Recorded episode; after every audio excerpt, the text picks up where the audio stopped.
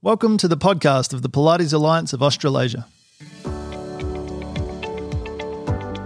The PAA strives to continue promoting the expansion of the Pilates method as a professional and valued healthcare and fitness discipline.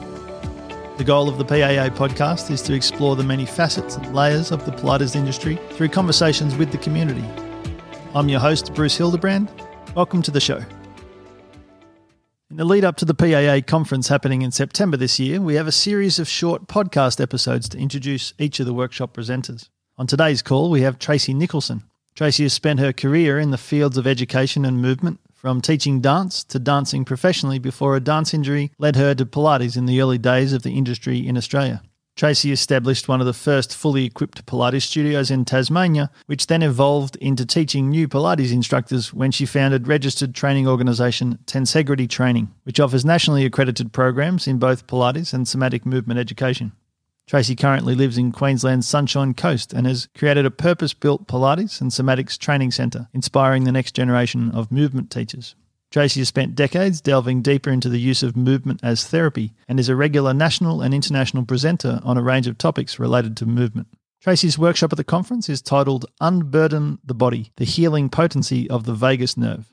Tracy, welcome to the podcast. Thanks for having me, Bruce. Very exciting. PAA conference, first time, totally online.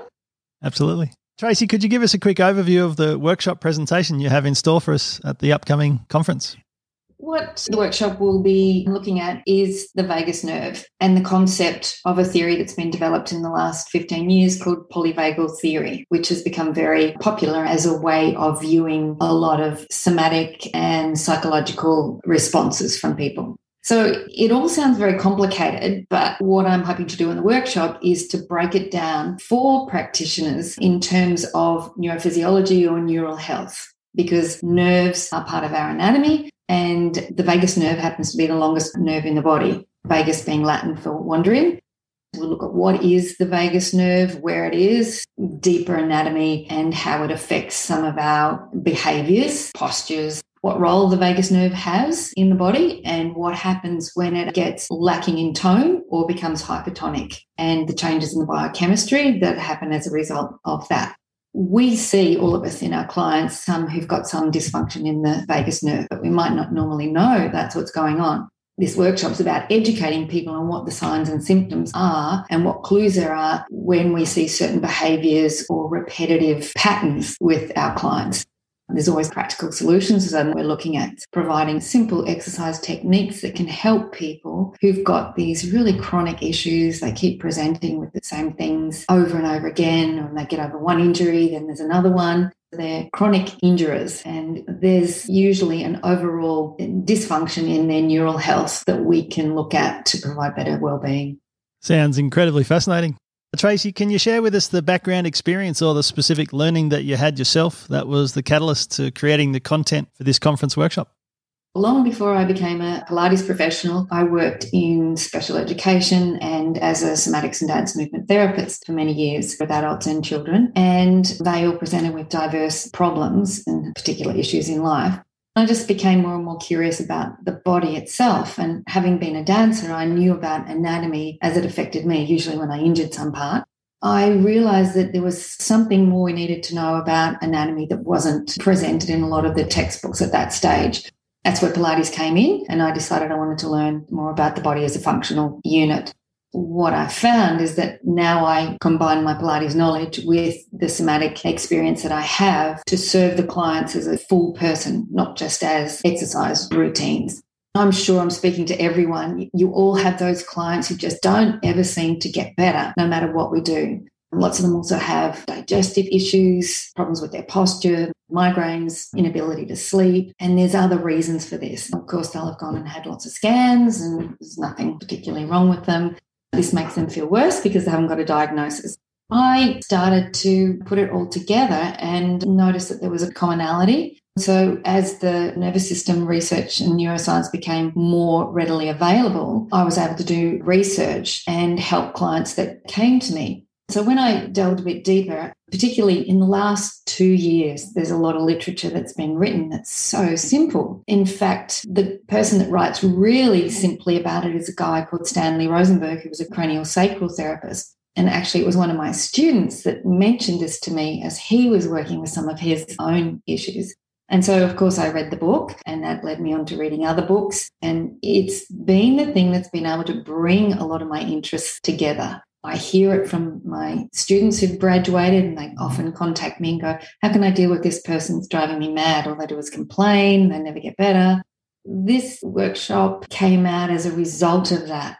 I'm seeing amazing results. I think it's important that as Pilates professionals, we see that it's not just all about pumping the iron. Let's look at what actually drives the human being. And it's the overriding autonomic nervous system that drives how we behave, what moves, what doesn't, and how we exist in this world.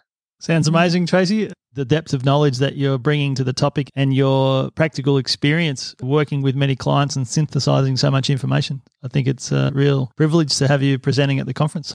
Hopefully, it's helpful. If you go to a conference and you can take away one or two ideas and put it into practice straight away, then it's been worthwhile. Absolutely. And along those lines, for those considering coming into your workshop at the conference, what will be the top couple of takeaway ideas or concepts from the session? I suppose some practical exercises that people can do at home, particularly in the current climate where a lot of us are working at home and where, as the conference is, we're delivering material in this virtual realm. Strangely enough, the somatic work that I do, it works via Zoom. So, as people become more uh, operating in their somatic nervous system, which all of us are, because we don't know can I go to work tomorrow? How long will I be locked up? Will my clients come back when I see them in the studio again? All of these things are affecting people's sympathetic and parasympathetic nervous system. So, my mission is to make it really simple for people to understand what is the sympathetic nervous system? What is the parasympathetic nervous system? I hear it used all the time. Even in books, you have to read quite a few books to understand what they're talking about.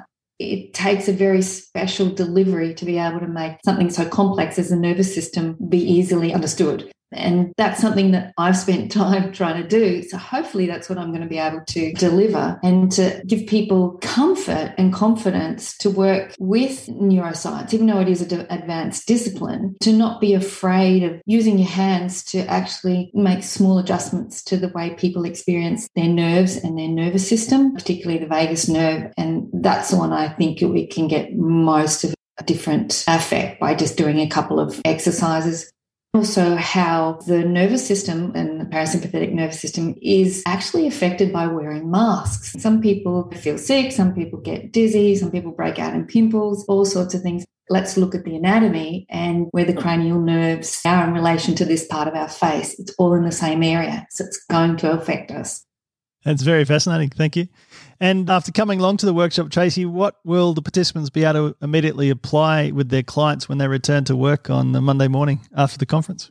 A couple of exercises and a way of communicating with the clients, a way of asking them questions about how they feel that doesn't just invite a litany of complaints, but asking them to sensate, getting them to look in their own bodies rather than, I have a pain, fix it, please ways of communicating that help you not take on everything that your clients throw at you. Also, a way of calming down your own parasympathetic nervous system.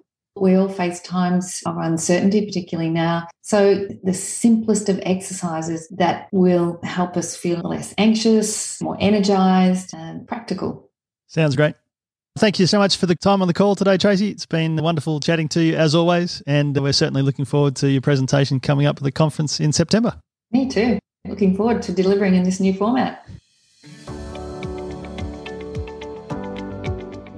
There is a membership category for every Pilates enthusiast, where the Alliance provides a wide range of information, resources, and support for everything you want to know more of with Pilates.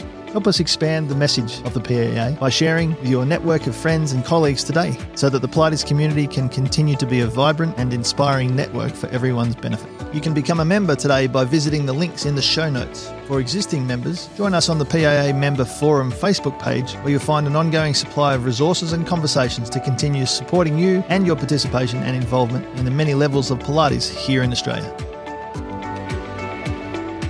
Pilates Alliance Australasia only exists because of the contributions of the Pilates community. If there's a topic or a conversation you would love to share on the podcast, then we'd love to hear from you. Thanks for tuning in to this episode of the Pilates Alliance podcast. Please leave your comments on the Pilates Alliance Members Forum Facebook page. And remember, for anyone who is yet to become a member, we'd love to have you put your voice forward for the benefit of progressing Pilates here in Australia.